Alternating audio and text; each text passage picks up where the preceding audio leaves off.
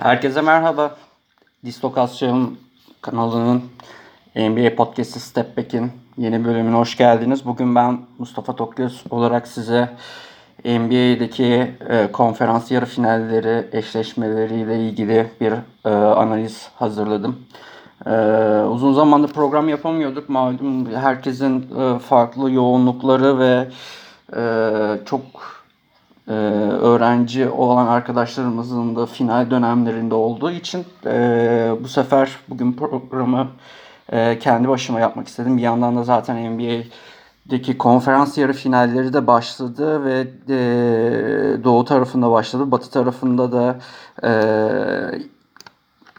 maçlar başlayacak. Konferans yarı final eşleşmeleri.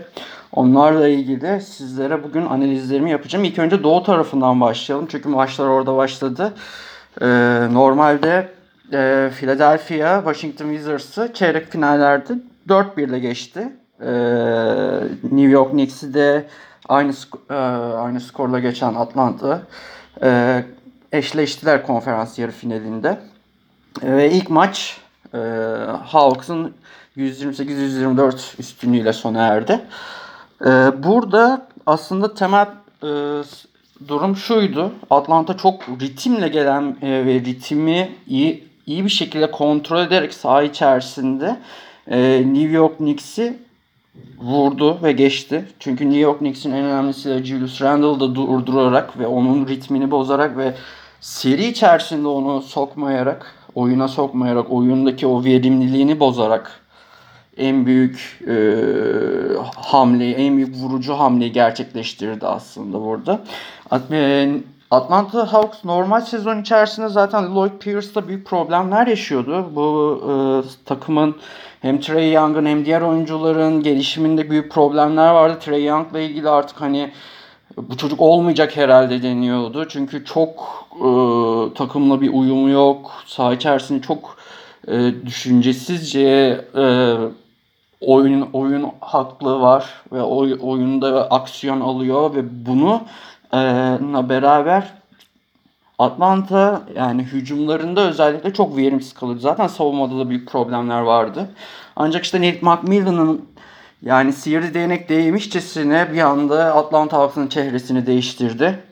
Ee, Trey Young'ın yanına Bogdanovic gibi çok önemli bir oyuncuyu oyun aklını sahaya atarak hem Trey Young'ın performansının artmasını sebebiyet verdi hem de Bogdanovic'in bu takımın gizli oyun aklı olması ve e, hücumda özellikle Trey Young'a gelen sağlam savunmalar karşısında o e, sazı eline alıp kontrol eline geçiriyordu. Bu e, Philadelphia karşısında da zaten ilk oldu. Philadelphia aslında çok da öyle aman aman başlamadı Wizards karşısında. Wizards normal şartlar altında bir e, rotasyon karşılaştırması yaptığımız zaman tabii ki Philadelphia önde. Normal sezonda çok iyi geçirdiler ancak şöyle bir durum ortaya çıktı Philadelphia ile ilgili. Bench sorunu ve e, takımın ilk beşinin e, özellikle dış şut e, ritmini bulma konusunda zaman zaman problem yaşamasıydı. Bu, bu ilk e, serinin konferans yarı finalinin ilk maçında da bu karşımıza çıktı bu durum.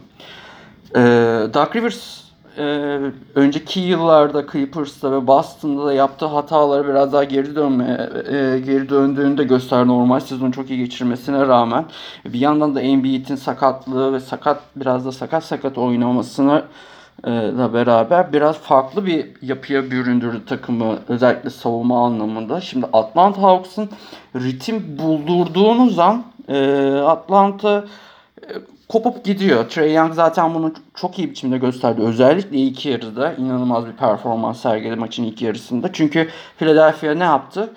Trap savunması yani ikili sıkıştırmalar getirdi ama Trey Young hem pasör olabilmesi hem de hani topla hareketli kabiliyeti çok iyi olmasından dolayı e, Philadelphia'nın o ikili sıkıştırmalarını ya pasla e, bozdu ya da potaya gitti e, ya da e, dribbling üzerinden şutlarını buldu ya da uzun mesafe uzun menzilli şutlarıyla şey yaptı ve çok özel bir maç çıkardı. Normal şartlar altında ben e, sene başında da podcast kanalımızın podcastinde biraz e, bayağı ağır eleştirmiştim kendisini. Çünkü hakikaten oyun aklının çok sıkıntılı olduğunu ve sahada çok eksi yazdığını ancak işte Nate McMillan'la beraber yani çok büyük e, bir değişime girdi bir anda. O da bunun için gerekliymiş çünkü biraz disiplini bir hoca altında gelişirdi Trey Young'ın bu özellikleri, bu e, çok özel e, oyun profili. Bu anlamda Atlanta Hawks özellikle işte Solomon Hill, e, Clint Capela, John Collins hatta Gallinari zaman zaman da Okongwu'yu atarak Philadelphia'nın özellikle fiziksel anlamda e, Embiid'i zorlayarak da bir yandan da güzel bir e, aksiyon aldılar savunma anlamında. Şimdi bir yandan da Bogdanovic'in bu ikinci e, o, hani ikinci yönlendirici ve takımın oyun aklı olmasıyla beraber e, saha içerisinde Atlanta çok daha rahat hareket ediyor ve oyun aklının yüksek olmasıyla beraber doğru karar verebilme mekanizması artıyor. Ve bununla beraber oyuncuları da diğer yan parçalar da buna ayak uydurunca çok daha özel bir seviyeye geliyor. Dayna Golenler her ne kadar yaşı ilerlese de onun da oyun zekası bench'ten gelerek çok özel bir katkı veriyor. Ee, ve bunu da zaman zaman e, ritmi bozulsa da ne olursa olsun takıma özel bir e, katkı veriyor. Hatta e, birden onu Oklahoma City'de 5 numara bile oynattı zaman zaman ve bunu görüyorduk saha içerisinde. Şimdi e, ilk maçtaki Atlanta'nın bu başarılı oyunu ikinci yarıda her ne kadar Philadelphia bastırsa da çok e, açılan farkı e, kapatsa da e, Atlanta Hawks'ın en büyük faktörü işte dediğim gibi özellikle o şut ritmi, şutu bulabilme, şutu yaratabilme hani sadece sabit bir sabit şutör, köşe şutörleri değiller ya da perde çıkışı bir şutör değiller. Hareketli de şut atabiliyorlar. Kendi şutunu yaratabilen oyuncular var. İşte Kevin Herter olsun, e, Gallinari olsun. Zaten Bogdanovic bu için piri.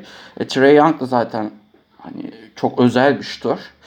Bu anlamda Philadelphia e, şut savunmasını bir kere yapamadı. Hani en başta e, da söylediğim gibi zaten Trey Young'a özel Ben Simmons'ı vermeyerek e, büyük bir hata yaptı Doug Rivers. Trap savunması getirerek hata yaptı. Çünkü trap savunmasıyla beraber o zayıf e, zayıf taraftaki şutör oyuncuları da bulabiliyorlardı ve hani John Collins de ne bileyim Gallinari, Hurter'i Bogdanovic'i çok daha rahat kullanabiliyor bu trap savunmasıyla beraber. Çünkü trap savunmasıyla beraber Philadelphia savunmada eksiliyor. İki, e, ve 4'e 3 gibi bir durumla karşı karşıya kalıyorlar. Bundan dolayı Atlanta Hawks çok iyi biçimde kendi lehine çevirdi bu durumu. İkinci yarı biraz daha bundan vazgeçer gibi oldu. Oyunu da hızlandırmaya başladı ama Philadelphia'nın özellikle şutör anlamında çok büyük problem var. Tobias Harris maça giremedi. Çok e, geç girdi ve bir yandan da hani çok ritimli şut atamadılar Philadelphia. E, bunun da getirisiyle beraber özellikle e, son çeyreğe kadar büyük sıkıntı yaşadı Philadelphia. Bu da işte e, bu seneki olağanüstü sezonun da yansıması oldu biraz. Burada bir parantez açayım. Normal sezonun e, olan Covid süreçleriyle beraber oyuncuların sakatlanması, Covid protokolleri derken takımlar çok yıprandılar. Mental olarak da bu e, playoff'lara da yansıyor. Çünkü ritim bulamayan takımlar kopmaya başlıyorlar. Çünkü yorgunlar bir yandan da. Onları e, motive edecek bir ritim buldukları anda takımlar zaten momentumu buluyorlar kendine. Momentumu ele geçiriyorlar. İşte burada özellikle özellikle Doug Rivers'ın yaptığı hataların en, en başında zaten hani bench sıkıntısı yaşarken e, ve Embiid'in problemi varken Ben Simmons'ı hmm, savunma gücünden çok yanlış bir şekilde yararlanmaya çalıştı ve bu hatasından biraz da geç de olsa döndü.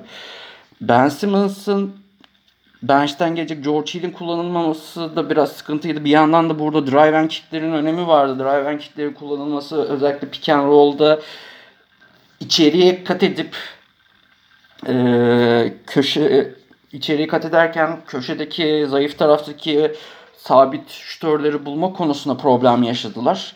Burada e, biraz daha George Hill'e süre verilebilirdi. Potaya kat etme konusunda Tyrese Maxey'den yararlanmaya çalışıldı ama olmadı yani Shake Milton o oyuncu diye Furkan Furkan biraz daha burada özellikle rebound alıp savunmada rebound alıp hücumu çıkma konusunda Ben Simmons'a büyük yardım sağlıyor ve bunu da zaten e, ikinci çeyrekte belli süre e, şeylerde sekanslarda gösterdi ama buna Atlanta'nın biraz daha cevabı e, skor üreterek oldu. Bu da işte Philadelphia'nın momentumunu kırdı. Philadelphia bu fizikli savunmayla beraber normal sezonda gösterdiği savunma gücünü playofflarda gösteremedi. Yani o şut dış şut savunmasını yapamadığı zaman zaten sen ne kadar skor üretsen ne kadar potaya gitsen de zaten rakip ürettikçe zaten o e, durum hiç değişmiyor ve o momentumu, o oyunun e, ibresini kendilerine döndürme konusunda büyük sıkıntı yaşıyorlar. Bu sebeple Atlanta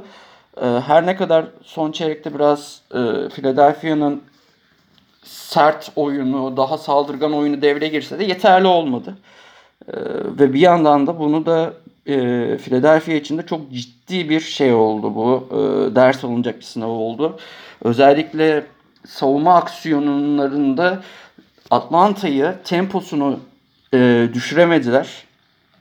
Atlanta'nın temposunu düşüremiyorsanız kendiniz de tempoya çıkmanız lazım ama doğru oyuncuları kullanmanız gerekiyor saha içerisinde. Bu, bu anlamda bunun içinde e, Doug Rivers doğru hamleleri yapamadı. E, ya da tempoyu düşürüp biraz daha Atlanta'yı e, sert saldırgan savunmayla bozup çünkü maçın başlarında çok öyle aman aman bir savunma yapamadılar. Danny Green'den de ben o şeyi göremedim. Seth Curry'e de çok e, o bu konuda başta iyi şey alamadılar. Zaten dediğim gibi o ikili sıkıştırmalar, trap savunmasıyla beraber zaten o ip başlarda koptu ilk çeyrekte. Biraz o büyük sıkıntı yarattı ilk yarıda.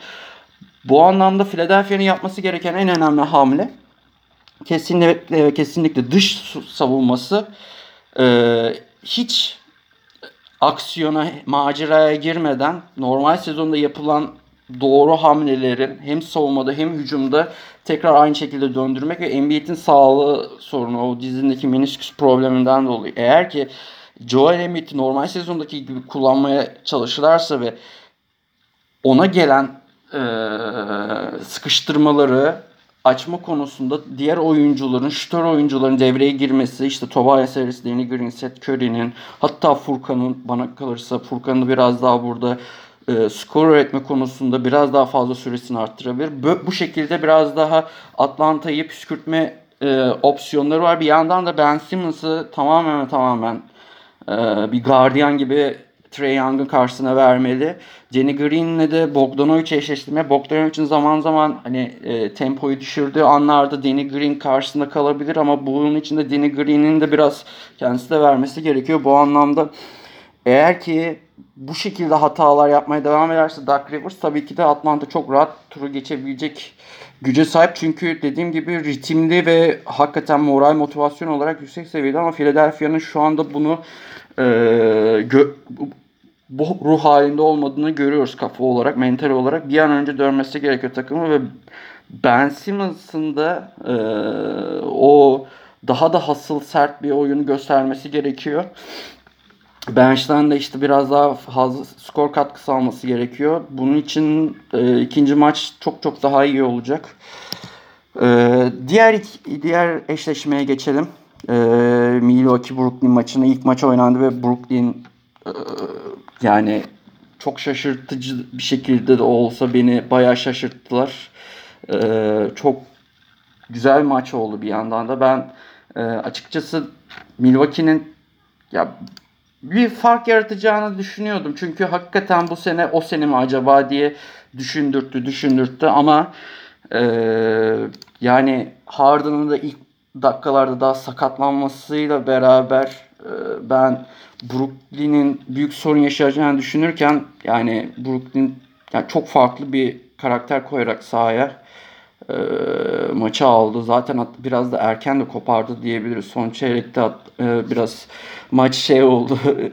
e, laçka bir oyunu oldu ama Brooklyn'in de ben çok büyük soru işaretleri barındırıyordu. Özellikle o e, uzun savunmasında ve takımın e, rotasyon problemi dolayısıyla. Ancak şimdi bu iki takımın e, geliş sürecinde dediğim gibi Miami e, Miami'yi ezerek geçen bir Milwaukee vardı. Çok iyi oynadı. Önceki yıllardaki hatalarını yapmadılar. Middleton çok iyiydi. Drew Holiday çok iyiydi. Yannis o önceki yıllarda o karar verme mekanizmalarında ya, ya, yaptığı problemleri yaşamadı. Saha içerisinde ben çok özel bir e, Yannis görüyordum. İlk maç biraz evet kötüydü ama sonrasında doğru hamle yaptı. Mike Budenholzer bu dar rotasyona rağmen çok iyi şey çıkardı. Bench'ten iyi katkı aldı. Haliyle rahatlıkla geçtiler ve sağlıklı biçimde geldiler. E, DiVincenzo'nun sakatlanması çok sıkıntı olan için kısa rotasyonu anlamında ama Milwaukee bunu da aşabilecek güçte güçte olduğunu düşünüyordum. Ee, Brooklyn tarafında ise dediğim gibi hani Harden'ın sakatlığı hani Durant'le Kyrie ne yapacak? Yan parçaların ön, önemi nasıl olacak? Hani yan parçalar neler yapacak? Hani DeAndre Jordan bir sıkıntısı var. Öyle aman aman yani bu kadar eksik ve sıkıntılı bir Boston'a karşı öyle aman aman da bir oyun oynayamadılar. Yani Boston hep maç sürekli bir karakter koydu sahaya. Her ne olsun kolay kolay geçemediler. Ben sorun yaşayacaklarını düşünüyordum ama bu yarı final serisinde çok büyük bir sıkıntı oldu ve Milwaukee çok e, önceki yıllardaki hatalarını geri dönmeye başladılar. Şimdi Brooklyn'le ilgili en temel sorun dediğimiz gibi uzun problemi. Nick Claxton'ın hani çaylak ve hani daha tecrübeli tecrübesiz bir oyuncu olduğu için kullanmak istemiyor tabii ki de ama yani uzun rotasyonunda bir kere DeAndre Jordan kötü bir savunmacı olduğu için koç tabii ki de tercih etmek istemiyor haliyle ve e, Jeff Green'in de olmaması yani e, Brooklyn'i biraz sıkıntı yaratıyor. Bir yandan da hani Black Griffin çok 5 oynayacak bir oyuncu değil. Yani Black Griffin'in o eski uçan kaçan halleri olsa evet ama çok sakatlık geçirdi. Onun biraz daha artık hani 4 yani maksimum 4.5 onda belli sürelerde belli matchup'larda oynatabiliyorsunuz. Bu anlamda ben Brooklyn'in sıkıntı yaşayacağını düşünüyorum. Bir yandan da Kyrie'ye de güvenmiyorum. E, Kyrie'nin de problemleri var ama e, gene de ne olursa olsun yani NBA'in en önemli 3 oyuncusunun kadrolarında bırakılır. Şimdi Harden'ın sakatlanması ve ben dedim ki kesin bu seri Milwaukee'ye döner ama hiç öyle olmadı. Milwaukee ilk çeyrek haricinde yani maçta önceki yıllarda yaptıkları hataları daha çok yapmaya başladılar. Yani e, işte Middleton seri yani maça giremedi. Kötü bir e, maç çıkardı. Yani burada en büyük zaten eksi Middleton'a yazıyor. E, Miami serisinde çok iyiydi. Drew Holiday çok iyi sağlam e, savunma yapıldı ve şut ritmini bulamadı. Ve bir yandan da özellikle o pick and roll'ları, Yannis'le pick and roll'ları oynama konusunda oynamadılar. Drive and kickleri kullanamadı Drew Holiday çünkü şutörleri de bulması gerekiyordu. PJ Tucker mesela saha içerisindeyken çok daha aktif oldu ama Brook Lopez'in e, o eski tip kullanılması, eski tip bir uzun olarak kullanılması da çok fayda sağladığını söyle, söylemek mümkün değil. Yani ilk çeyrekte biraz evet etkiliydi ama sonrasında biraz daha da düştü. Yani ise eski fabrika ayarlarına geri döndü. Yani karar verme mekanizması bu kadar sıkıntılı olduğunu ortaya tekrar çıkması bile şaşırttı. Her ne kadar 34 sayı, 4 e, asist, 11 rebound gibi bir e, istatistik yapsa da her ne olursa olsun bunları e, verimli kullanmak önemli. Zaten playofflarda olabildiğince rakip takımın e, starını, yıldız oyuncusunun ritmini, verimliliğini bozmanız gerekiyor en temel savunma şeylerinden, aksiyonlarından bir tanesi bu. E, yani e, yani ikinci çeyrekle beraber iyice dediğim gibi fabrika ayarlarına geri döndü ve hani potaya gidemedi. Yani potaya gitmesi gerek. Hiç olmazsa serbest satış kazanabilecek kapasiteyken yani üçlük denedi. Garip garip orta mesafeler denedik. Ki Nick Claxton mesela onu orta mesafe ve dış şutta çok iyi savundu. İki, iki adım geriden hep onu savunarak biraz daha onun şut alanını, şut şeyini bozmaya çalıştı. Ee, biraz daha zıplayarak ve e, öne hareket ederek. Ee, burada işte ve dediğim gibi Middleton ve Drew Holiday'in sıkıntıları ve bir yandan da Jeff 14 dakika sahada kalması iyice Brooklyn'in ekmeğine yağ sürdü. Yani bu ikinci maç için bence özellikle Milwaukee'nin yani Yanis'i topsuz oynatması gerekiyor. Ya da Yanis'e e, bu kadar çok karar vermede mekanizmasında karar vermede sorun yaşayan. Çünkü ikilemde kalırsanız o e, bir oyuncu ikilemde kalıyorsa onun şut sokması çok o şutu skora e, döndürmesi çok sıkıntı oluyor. Bu anlamda Yannis'i biraz daha topsuz oynatıp PJ Tucker'ı da daha çok sağda tutup Middleton'a, Drew Holiday'e e, daha fazla topu verme, vermek gerekiyor. Ve bir yandan da bench'ten bence Bobby Portis'i ve Pat Connaughton'ı getirme konusunda biraz daha e, düşünerek hareket etmesi daha mantıklı oldu Budenholzer'ın. Çünkü belli eşleşmelerde gene Brooklyn e, öne çıkabiliyor bu tip oyuncular karşısında. O yüzden dış savunmasında Brooklyn'in yaptıklarına karşı bir aksiyon alması gerekiyor Milwaukee'nin. Önceki yıllarda o şahşalı, bol rotasyonlu kadrodan bu sene olmadığı için bunun problemini de yaşıyor bir yandan Mike Budenholzer. Onun etkilerini görüyoruz. Brooklyn tarafında ben şaşırdım açıkçası. Blake Griffin müthiş bir maç çıkardı. Yani hakikaten savunmada da direnç koydu. Hücumda da çok iyiydi. Yani şutunu da attı. Pota altında da büyük şey yarattı. Yani 14 rebound gibi bir rakama ulaştı. Yani bu kadar uzunları, fizikli uzunları olan bir takıma karşı, Milwaukee gibi bir takıma karşı 14 rebound çok önemli. Bakın ki keza Kevin Durant da bunu yaptı. Ve hani e, baktığımız zaman Milwaukee'nin bu rebound problemlerinden kaynaklanan e, süreçte yani bu Brooklyn'in bu kadar rebound alması bir problem. Yani baktığımız zaman. E, öte yandan da e, Brooklyn özellikle dış şut dış şutlarda çok iyiydi. Her ne kadar Kyrie biraz e, verimsiz atsa da e, Joe Harris'in, Black Griffin'in e, bench'ten gelen Mark James'in katkıları çok önemliydi. Yani bu maçta dış şutlarda ikinci maçta da çok önem arz edecek. Bu yüzden onları daha da verimli atılması gerekiyor. E, burada e, Kevin Durant çok erken 5 foul yani 4 foul aldı ve her ne kadar çıkartmaya çalışsa da Steve Nash ben kalmak istiyorum diye bir karakter gösterip sahada kaldı. Çok önemli bir şekilde bir e, karakter koyarak takımın kazanmasında da önemli faktör oldu. Joe Harris zaten bildiğimiz gibi bu sene muhte- muhteşem performans sergiliyor ve bunu da e, Kal Milwaukee serisinde de devam ettirdi saha içerisinde. Çok iyi bir yan parça olduğunu, bu oyuncular arasında çok iyi bir şekilde kendini gösterebiliyor. Kyrie beklediğinden çok iyiydi. Çok iyi top dağıttı. Ee, iyi skor etti ama yani o potaya yani şöyle bir sıkıntısı oldu Brooklyn'in.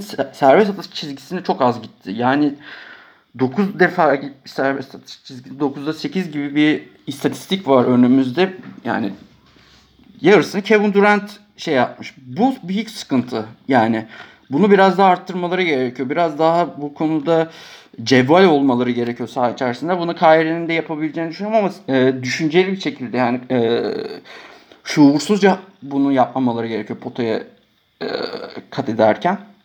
Ben bir yandan da hani Kevin Durant ve Kyrie'nin bu kadar iyi e, karakter koyarak al, maçı almaları ve Black Griffin buna yardımcı olması, e, arkasından da Joe Harris'in yardımcı olması zaten Brooklyn'in e, Brooklyn'den istenen bir istenenine sahaya verdiler ve hani ne kadar yıldız bir takım, önemli bir takım, güçlü bir takım olduklarını gösterdiler.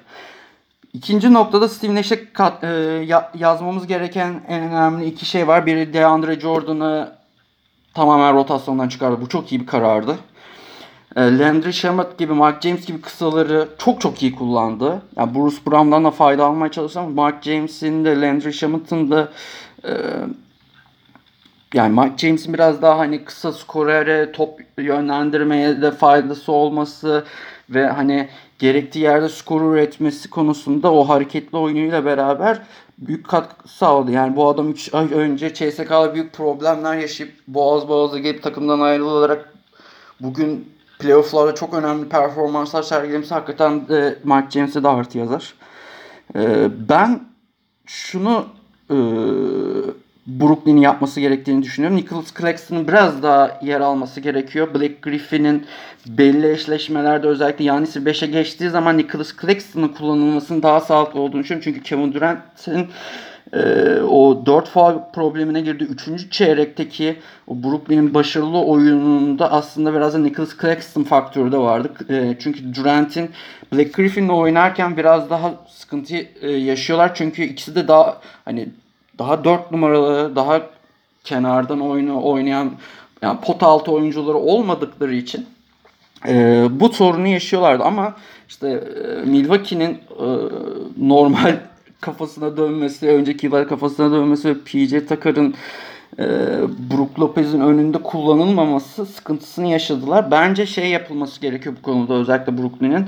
E, kısalarla beraber potayı çok e, biraz daha zorlamaları ve dış şutlarda da o ritimlerini devam ettirmeleri gerekiyor. Bu anlamda e, Kyrie'nin daha sağlıklı şut, şut seçmesi önem arz ediyor. Yani çok gereksiz orta mesafe oyunlarına girmektense daha verimli e, oyunu yönlendirme konusunda daha verimli bir şekilde hareket ederse ya Brooklyn bu turu geçer. Zaten bunu da gördük Kyrie'nin normalde e, topu yönlendiren James Harden olduğu için e, Kyrie'nin burada topları verimli kullanması e, Brooklyn için çok önemli. Brooklyn'in bir yandan da bu skoru üretme konusunda sorun yaşamamasına rağmen e, savunmadaki e, aksaklıkları işte dediğim gibi özellikle Kevin Durant'ı rahatlatmak adına Claxton'ın e, belli matchuplarda ve daha fazla süre alarak oynaması e, önem arz ediyor. Yani Jeff Green'in dönmesi onlar için daha da iyi olacak. Bu sefer Milwaukee'nin işi biraz daha sıkıntıya girebilir. Ne olursa olsun 10 dakika 12 dakika Jeff Green'den faydalanmak takım için çok önem arz ediyor. Ee, yani Milwaukee bunları yapmaya, hatalarını yapmaya devam ederse tabii ki de fazlasıyla sıkıntı yaşayacak. Ben Brooklyn'i tabii ki bir adım önde görüyorum ama Harden ikinci maçta oynamaması benim için biraz soru işaretleri oldu. O yüzden ikinci maçın e, biraz da e, eşleşmenin seyrini belirleyeceğini düşünüyorum. Burada işte Kevin Durant, Kyrie Irving e, biraz daha fazlasıyla yük düşecek onlara. Ama güzel bir seri olaca olacağını ilk daha ilk maçtan gösterdi. Buradan e, çok uzattım doğu tarafını. Batı tarafına geçelim. Batı tarafında e, büyük sürprizlerle ve büyük e, özel maçlarla beraber e, Denver, Phoenix Suns, Utah Jazz, Los Angeles Clippers eşleşmeleri oldu. Utah çok rahat bir şekilde Memphis'i geçerek ve bolca dinlenerek gel karşısında e, Clippers geldi. Dallas'ı çok zor da olsa geçtiler. Çünkü iki, iki maçı kaybetmişlerdi ve hani e, acaba geçen seneki aynı sıkıntı mı olacak diye ama baya yıpranmış bir halde ve hani e, geliyorlar ama bir yandan da son e, Dallas'a karşı özellikle serinin 3. maçından itibaren biraz daha bir iyi bir, bir iğme yakaladılar. Son maçta da çok verimli şut attılar. Bunu da karşılığını aldılar. Denver ben çok zorlanacaklarını düşünüyordum. Evet e, bazı dönem dönem Portland'a karşı zorlandılar ama Portland'ın gücü yetmedi. Denver'da da yan parçaların iyi oynaması, yok için yalnız kalmamasıyla beraber Portland'ı geçtiler. Son maçta zaten çok erken koptu maç bir yandan. E, yani o ritmi çok erken bulan Denver Portland'ı biraz daha mental olarak zayıflattı. E, ve Portland'da da yan parçaların yani e, Damian Lillard'ın yalnız kalmasıyla beraber e, Denver turu geçti. Phoenix'te yani biraz sürpriz biçimde ama bir yandan da çok da hak ederek Lakers eledi. Yani Lakers karşısındaki o e, Lakers'ın eksiklerine rağmen e, Lakers'ın o asıl gerçek e, sıkıntılarını ortaya çıkaran özel bir oyun sergiledi. Devin Booker müthiş bir seri geçirdi. DeAndre Ayton da çok iyi bir seri geçti. Yan parçalar işte Cameron Johnson olsun, Mika Bridges olsun, Jay Crowder olsun. Hatta Cameron Payne'i bile buraya dahil edebiliriz. İyi bir seri çıkardılar Lakers'a karşı. Lakers'ın oyununu bozdular.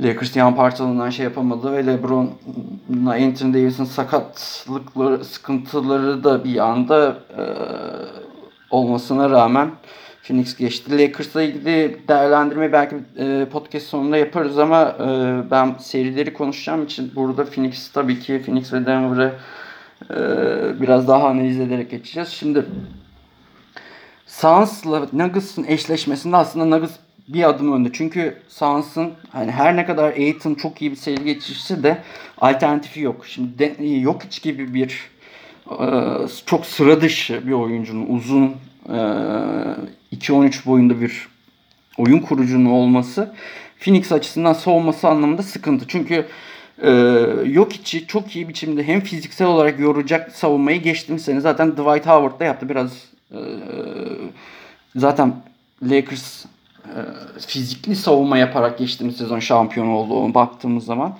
Ama bu sene yani özellikle hem fiziksel savunma da geçtim. Yok içi çok sıkıştırmaları, onun pas kanallarını kapatması gerekiyor. Çünkü çok olağanüstü bir pasör.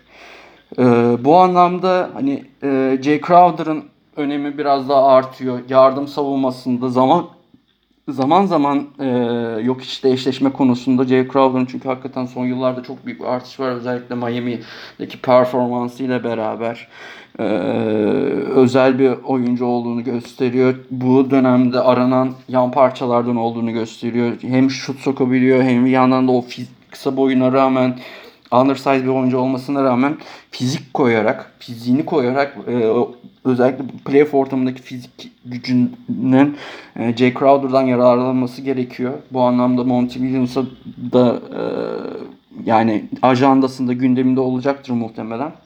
Şimdi Booker'la Aiton'un ikili oyunları da çok önemli. Onları Denver'ın savunması gerekiyor ama Booker eğer ki bu anlamda e, savunulmadığı anlarda zaten gördüğümüz gibi Lakers büyük problem yaşadı. Ona biraz daha sabit bir savunmacı koymanız gerekiyor. Ee, işte Wesley Matthews bu örnekte ama e, Lakers bunu doğru yapamadı bu savunmayı. Şimdi Chris Paul'un sağlıklı o olduğu denklemde Booker'ın biraz daha serbestliği artıyor saha içerisinde. Çünkü top dağıtımını Chris Paul e, gerçekleştirdiği için Devin Booker daha skorer ve bu anlamda ikili oyunlarda daha rahat oynayarak ve hani özgüvenli bir oyuncu olduğu için hem orta mesafe hem dış oyunu hem potaya gidebilme konusunda büyük rahatlık sergiliyor. Burada Denver'ın işte Portland'a karşı e, yaptıklarında belli şeyleri Devin Booker'a, Chris Paul'a yapması gerekiyor. Şimdi e, e özellikle özellikle hani tabii ki de e, bütün seri boyunca bunu olmayacak ama Aaron Gordon'dan faydalanması gerekiyor. Hem atletik hem fizikli bir oyuncu hem de e, kısaların karşısında işte Lillard yaptıkları karşısında e, gördüğümüz üzere bunu savunma aksiyonlarında e, Mike Malone kullanacaktır. E, ama onun yanında da işte Campazzo'su olsun, Austin Rivers olsun, Montemoris olsun hatta yani dönerse Will Barton da PJ Dozier da burada önemli olacak kısa savunmasında. Çünkü Cameron Payne de bench'ten gelerek önemli katkı veriyor.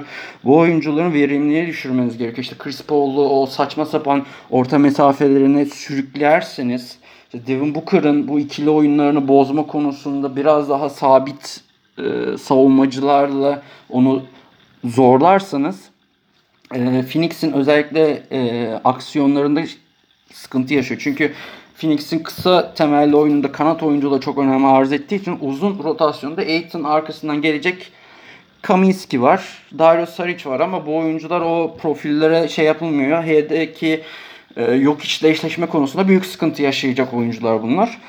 Ben burada özellikle ve özellikle e, yan parçalarda Denver'ın sadece ve sadece yok hiç değil yan parçalarında da e, skor katkısını Portland serisindeki bir katkısını almaya devam ederse Phoenix'in daha da zorluk yaşayacağını düşünüyorum. Çünkü Phoenix hakikaten o close out'larda olsun dış şutlar savunmasında olsun e, Lakers'a karşı neler yapabildiğini gösterdi. Ama bu seride bunu Denver'a karşı yapamazlarsa işi daha da kötü olur. Çünkü dediğimiz gibi bir yok iç faktörü var. Yok iç oyuncuları çok iyi bulabiliyor. Çok e, zayıf tarafları çok iyi kovalıyor. Yani saçma sapan paslarla beraber oyuncuların e, ritmini bulabilmesini sağlıyor. Bu anlamda e, eğer ki bu savunmayı yapamazsa Phoenix e, dış şut savunmasını yapamazsa yok içi hani yok hiç kurtuldu pasını attı oradaki zayıf tarafta olsun köşe e, dış savunmasında olsun bunları yapamazsa sıkıntı yaşayacaktır. E, ve bu durum büyük aleyhine işleyecek Phoenix Suns'ın. Bir yandan da bir Michael Porter Jr. faktörü de var zaten. Her ne kadar çok büyük eksikleri olsa da ben e, Portland serisinde iyi bir seri geçirdiğini düşünüyorum. Ya o ritimle beraber rakip takımın dengesini bozabilecek bir e, skor üretebilme, dış oyun, orta mesafesi olsun yapabilecek bir oyuncu ve bir yandan da onun da 3 numarada kullanılması artık daha da önem arz ediyor. Çünkü 4 numarada çok büyük problem yaratıyor özellikle savunma anlamında. Denver'da işte e, Denver'ın da aslında Phoenix'e karşı bazı sıkıntı tarafları olabilir. Bunda özellikle işte e, pick and roll savunması özel, e, yok için hani pick and roll savunmasından sonra biraz daha yavaşlaması ve dönüşte e, içeriye kat etme konusunda sıkıntı yaşadığı için pick and roll savunmasında e, özellikle ikinci yardımları getirmesi gerekiyor. Ya burada işte Michael Porter Jr. olur. İşte Will Barton olur ki dönerse şayet hani onu söyleyelim. Ee, keza PJ Dozier'in dönmesi de burada pick and roll savunmasında önemli bir katkı yaratacağını düşünüyorum. Ve bir yandan da e, Phoenix Suns'ın Bridges'ı, Jay Crowder'ı hatta Cam Johnson'ı kullanma noktalarında dış şutlarda, dış şut e, yaratımı konusunda zayıf tarafta onları çok iyi verimli kullanıyorlar. Burada zayıf tarafta olması da önem arz ediyor. Nuggets'ın Phoenix'e karşı güçlü durabilmesi için. Eee bu seride aslında biraz da işte e, Suns'ın şanssızlığı işte, o e, uzun temelli, uzun oyun kurucu olduğu bir sıra dışı bir Nuggets tarafı var. Orada yani Aiton'a çok fazlasıyla şey yapıyor ama Aiton'un e, biraz daha pota çevresinde savunmada etkili olduğunu düşünürsek yok için bu yani tepede hatta e, çok da postlarda, alçak postta, yüksek postta e, çok daha verimli topu yönlendiren bir oyuncu olduğu için Aiton'u bir, çok da zorlayacaktır. Burada e, belli şeyleri belki riske edebilir Monty Williams ama hani yok için bu tehlikesi hem skor hem topu yönlendirme konusunda Phoenix'in çok başını artacağını düşünüyorum bu seride.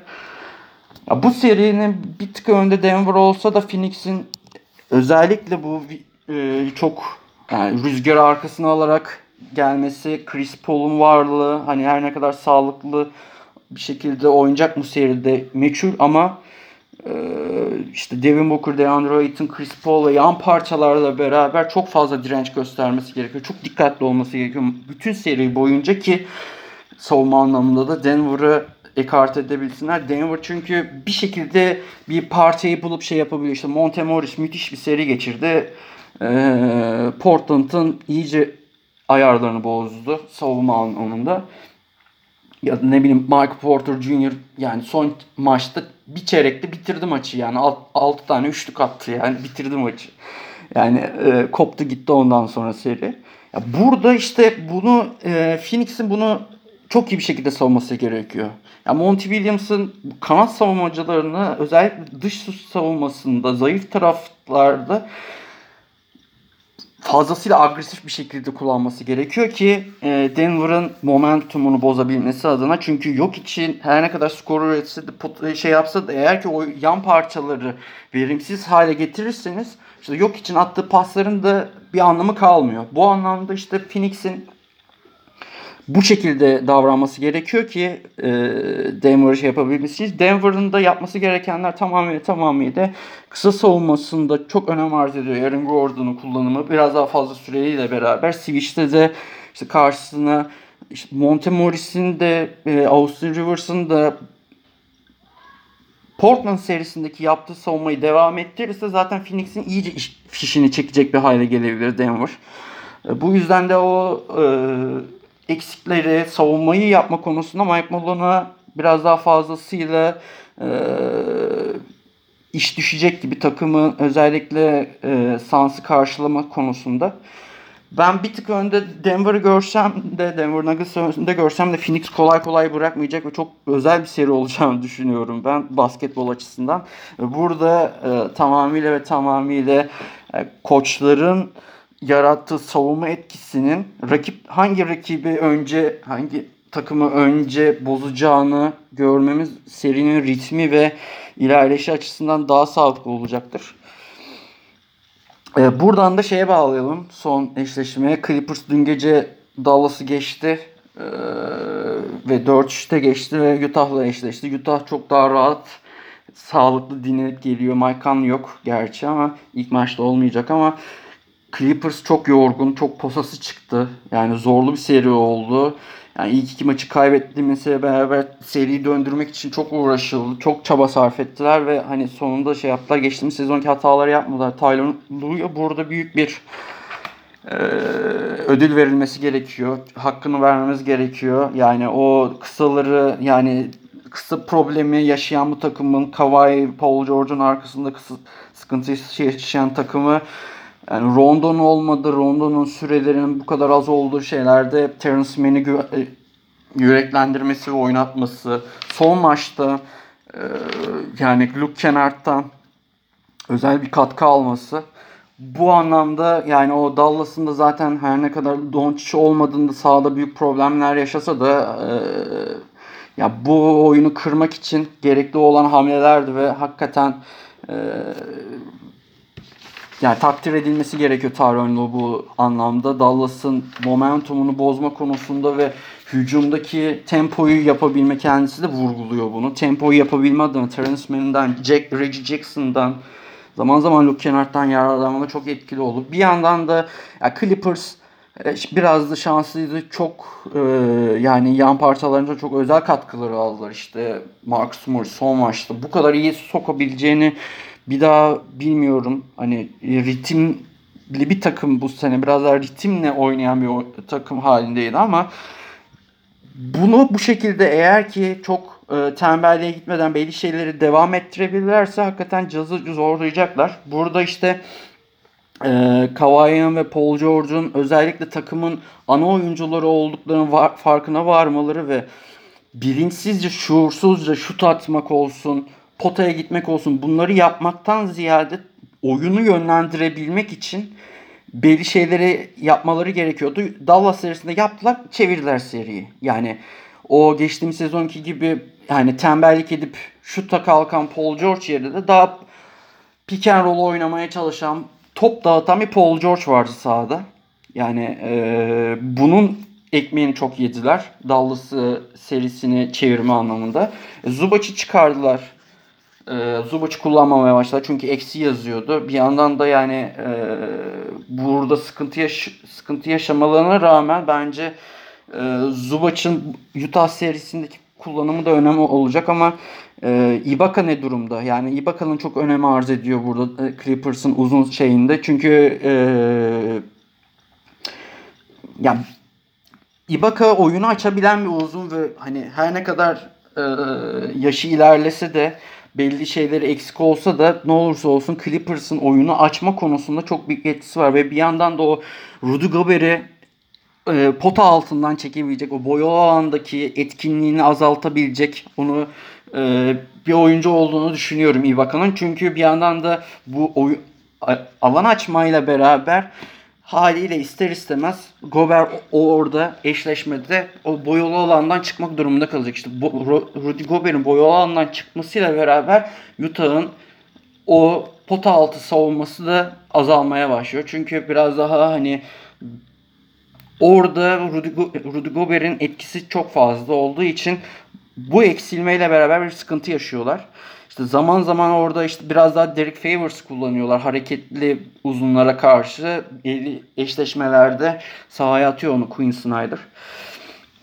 Burada Utah tarafında ben şeyi düş e, söyleyeceğim. Özellikle Mike Conley maçta olmayacak ama hani Donovan Mitchell, Mike Conley'nin e, çok önem arz ediyor bu seride. Çok ritimli, o normal sezonundaki hatta Memphis karşısındaki oynadıkları oyunun devam ettirmeleri halinde Clippers'ı çok e, bozabileceklerini düşünüyorum. Çünkü Jazz'ın en önemli oyunu doğru pas oyununa, doğru pas trafiğiyle beraber iyi şutu bulması ve ritimli atması.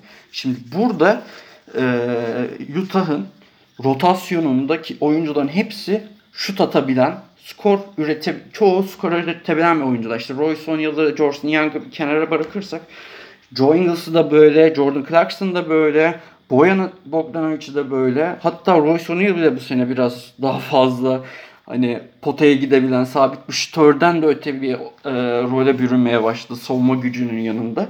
Şimdi bu oyuncuların ritmini bozmak için Clippers Bu durumda dış sav- şut savunmasını çok iyi yapması lazım. Özellikle ilk iki maçtaki Dallas'a karşı ilk iki maçtaki yaptıkları hatayı yapmaması gerekiyor. Çünkü Utah'ın ritmini bozmanız gerekiyor. Ritimli olduğu sürece oyunu force ediyor Utah. Ya burada oyuncuların çok çok önem harcıyor. Çünkü Donovan Mitchell'ın birebirlerine kaldıkları zaman Donovan Mitchell undersize bir oyuncu olduğu için belli bir noktadan sonra yorulacak. Ve burada işte Rudy Gobert'in devrilmeleriyle beraber Donovan Mitchell'ın köşe oyuncularını çok iyi bulmasıyla beraber zaten Utah o drive and kickleri de çok iyi biçimde yapıyor Donovan Mitchell.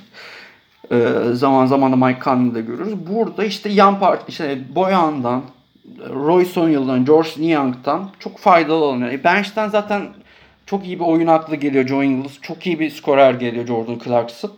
Şimdi burada e, Utah'ın ritmini bozabilmek için Clippers olabildiğince hem tempoya ayak uydurup hem bir yandan da o dış dış şut savunmasını çok iyi biçimde yapması gerekiyor. Bir. İkincisi eğer ki e, tempo yaparsa Clippers şayet tempo yaparsa ve rakibi dış şut savunmasıyla beraber zorlayıp geçişe geçiş için kovalarsa e, Utah'ı e, belini kırabilir. Burada Utah'ın özellikle en büyük sıkıntılarından bir tanesi ben e, sezon içerisinde gördüğüm bu. Özellikle topu kaptırdıkları anda o geçişte geri dönmede problemler yaşıyorlar. İşte burada yani Clippers'ın e, Tyronn Lue'nun da söylediği gibi ritim, ritim, ritim. Orada tembellik etmeyecek şekilde e, tempolu biçimde oynayarak, ritimlerini bularak e, Utah'ı e, karşı takımın yani Utah'ın ritmini kırmaları gerekiyor. Ritmi, ritmini bozmaları gerekiyor ve geçişte çok iyi kovalamaları gerekiyor.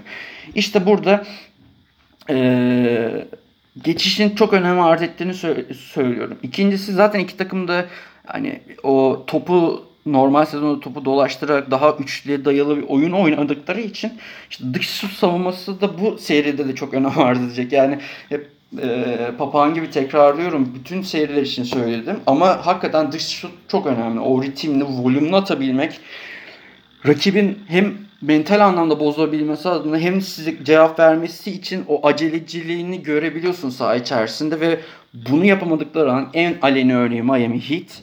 Yani Milwaukee'ye karşı, o Milwaukee'nin ritmine karşı hiçbir şekilde ritimli şut bulamadıkları an bittiler yani. Onu gördük. Burada da işte Clippers'ın da Utah'ın da birbirlerine karşı uygulayacakları en önemli şey şu. Ama Utah bunu çok daha iyi yapıyor. Clippers daha fizikli takım olduğu için zaman zaman hani o hızlı top trafiklerinde belki yetişem yetişemiyorlar. Dallas serisinde zaman zaman bunları gördük. Çünkü Doncic'in o karar verme mekanizmasının olağanüstülüğünden dolayı o çok iyi bulabiliyordu ama Dallas'ın yan parçalı da çok kötü bir seri geçirdiği için e, bundan faydalanamadı Rick Carlisle ve e, Doncic. O yüzden hani bunu Utah yapmayacaktır. Çok daha çünkü bir yandan da dinlenerek geldikleri için o oyunları birbirlerine, birbirlerine bildikleri için işte burada e, Tyronn Lue'nun belli şeyler yapması gerekiyor. Burada da bir yandan da hani boyalı alanda e, en iyi şekilde yardım savunması da yapması gerekiyor. Yani o e, Rudy Gobert'in bulunduğu alanlarda özellikle e, dışlarda o ritmi bozdukları an, o sıkıştırmayı getirdikleri an Donovan Mitchell içeri kat edecek. Şimdi kat ettikleri an o Rudy Gobert o alanı çok iyi açıyor. Orada işte boyalı alana hemen bir yardım getirmeleri gerekiyor. Yani burada hani ya Batum olur, yani kısalardan birini orada yardıma koş gönderebilirsin. İşte Reggie Jackson da bunu yapabilir. Burada önem arz ediyor. Şimdi bu noktadan itibaren eğer ki bir takım ritmini bozulduğu an birebirlere kaldığı zaman oyun ya iki tarafta da düşünelim ritmini bozulduğu an birebirlere kalacak. Şimdi birebirlere oynama konusunda Utah biraz daha e, aktif biçimde oynuyor. Çünkü Clippers'ın uzunluğunda sıkıntı var. Yani Kawhi da Paul George da birebirlere oynar. Marcus Morris de oynar. Zaman zaman Rondo'yu da Reggie Jackson'ı da kullanabilirsiniz ama Burada işte e, Clippers'ın uzun problemi olduğu için Zubac'ın varlığı nasıl olacak? O boyalı alanda etkinliği nasıl olacak? Büyük soru işareti. Ibaka biraz daha burada tabii ki de olması e, daha iyi olacak Clippers açısından.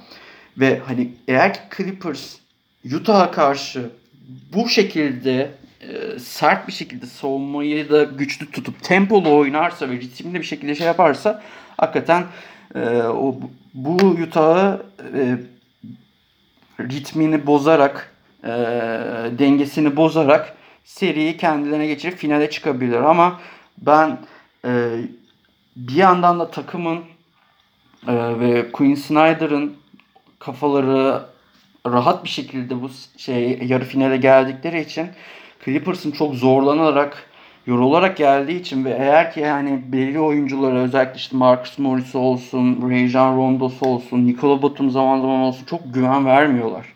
Bu güven vermedikleri zaman, bu ritme girme, giremedikleri zaman işte burada Utah bunu affetmez.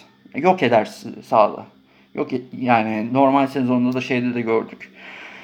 Ee, burada işte Clippers'ın e, Tyronn Lue'nun tempoyu fazlasıyla dayatması gerekiyor ve o e, Utah'ın dış savunmasına karşı, o pas trafiğini bozmaya karşı daha da agresif olması gerekiyor ki e, seri alabilmesi için. Çok bu da farklı bir enteresan bir seri olacak. Bakalım nasıl şey yapılacak. Ben hani bir burada bir tahmin edemiyorum bir şeyi. Ama birbirine benzeyen benzer e, oyun stilleri anlamında benzer şeyler vaat eden oyuncular olduğu için işte Mike Conley'nin ikinci maçta dönmesi çok önem arz ediyor. Çünkü çok sakin kalabilen, saha içerisinde çok doğru kararları verebilen hem tecrübeli veteran bir oyuncu olduğu için o takımın bozul bozulabileceği ya da kafa olarak sıkıntı yaşayabileceği anlarda e, Mike devreye girebilir. E, Donovan Mitchell'a da çok önemli bir e, sınav vereceğini düşünüyorum seride. Yani e, çok ortada ya. Hani o, bu seri için bir tahmin yapmak zor. Ee, ama güzel bir e, güzel maçları izleyeceğimizi düşünüyorum. Son olarak çok fazla uzattım biliyorum bu ama detaylı biçimde iki seri konuşmak yani bu dört seri konuşmak istedim. Ee, son olarak işte Portland'da Terry Stotts ayrıldı görevinden. Ee, yani takım bakalım nasıl olacak, nasıl bir seri gelecek göreceğiz. Dallas elendi. Dal, e, Dallas konusunda takım belki bir sil baştan yapabilir. Yani Doncic'in yanına çok doğru oyuncular konulması gerekiyor. Yani o son maçtaki o rezillikten sonra Porzingis'in çok kötü oyunuyla beraber işte Tim Hardaway'e güvenemiyorsun. Kötü bir seri çıkardı. Yani son maçlarda özellikle o ritimsiz anlarda takıma büyük büyük oluyor. Bench'ten kimseyi getiremedi. Dallas'ta bir değişim olacak. Yani Lakers için de Lakers'ta biraz silvaçtan yapabilir. Çünkü o LeBron'un sakatlığı ve hani o yaşı artık ilerlediği için Davis'in de bu sakatlık problemi yaşamasıyla beraber o yan parçaların aslında ne kadar e, eksik olduğunu görebildik. Yani ben şahsen yani olsa Montrezl Harrell, Schroeder, yani Marc Gasol, Wesley Matthews hatta yani e, Caruso ve Horton Tucker'dan biriyle beraber yani birini de katarak bu içerisinde belli bir kadroda değişikliğe gitmesi gerekiyor. Çok daha hani doğru oyuncuları katması gerekiyor. LeBron'un artık belli bir şekilde yani e, yaşı da ilerlediği için çok daha doğru işte topu yönlendirebilen, yani ze oyun zekası yüksek oyuncuları e, Lakers kadrosuna katması gerekiyor. LeBron'un da yükü azalabilmesi adına çünkü dediğimiz gibi yaşlanıyor ve hani artık o bu sakatlıklar da artmaya başladı son yıllarda. Ee, onun için Lakers'ta da bir temizlik harekatı olabilir. Portland'da az önce söylemiştim Tersas gitti ama e, Lillard için de başka takımlar saldırıyorlar. Onlarda da bir değişiklik olabilir bu sezon. Ee, Miami tarafında yani ben Miami'yi çok kötü gördüm bu sene. Bir onlarda e, çok daha doğru hamleler yapmaları gerekecek. Yani o geçtiğimiz sezonki peri masalıymış hakikaten onu gördük. Bu sezon çok kötü dağıldılar. Kafa olarak seride yoktular. New York daha doğru oyuncuları katması gerekiyor. Ee, yani Julius Randle'ın işte bu sıkıntıları yaşadığı, Atlanta Hawks serisinde yaşadığı sıkıntıları aksine onu rahatlatabilecek oyuncuları kadrolarına katmaları gerekiyor. Daha işte Derrick Rose'un mesela et, yarattığı etki yaratabilecek birkaç oyuncu daha eklenmesi gerekiyor. Daha şutör oyunculara e, yönelmesi gerekiyor. Boston'da da zaten hani Danny Ainge görevinden ayrıldı. Basketbol operasyonu yerine basketbol operasyonlarını Brad Stevens geldi. Çok şaşırdım. Ya muhtemelen bir geçiş sürecinde Brad Stevens o görevde kalacaktır ama muhtemelen ben ilerleyen yıllar için tahminde bulunayım. Ya yani Brad Stevens muhtemelen NCAA'ye yani kolej ligine dönecektir. Çünkü öyle bir şeydi Brad Stevens hem genç bir koç olduğu için ve hem hani e, son yıllarda büyük sıkıntılar yaşadılar. İşte Kyrie problemi olsun, takımın şeyiyle değişen süreçte beraber e, yani o karmaşayla beraber yoruldu yorulduğunu da zaten kendisi söylüyor. Bence hani NCAA'de Butler'da çok daha rahattı kendisi. Bahsi macerası güzel oldu ama son yıllarda problemlerden dolayı bence bu geçiş sürecinde çok daha e, o basketbol operasyonunun sağlıklı yönetilebilmesi adına bir kan değişikliği de iyidir biraz da. E, orada Boston'da koç e, arayışına girecektir.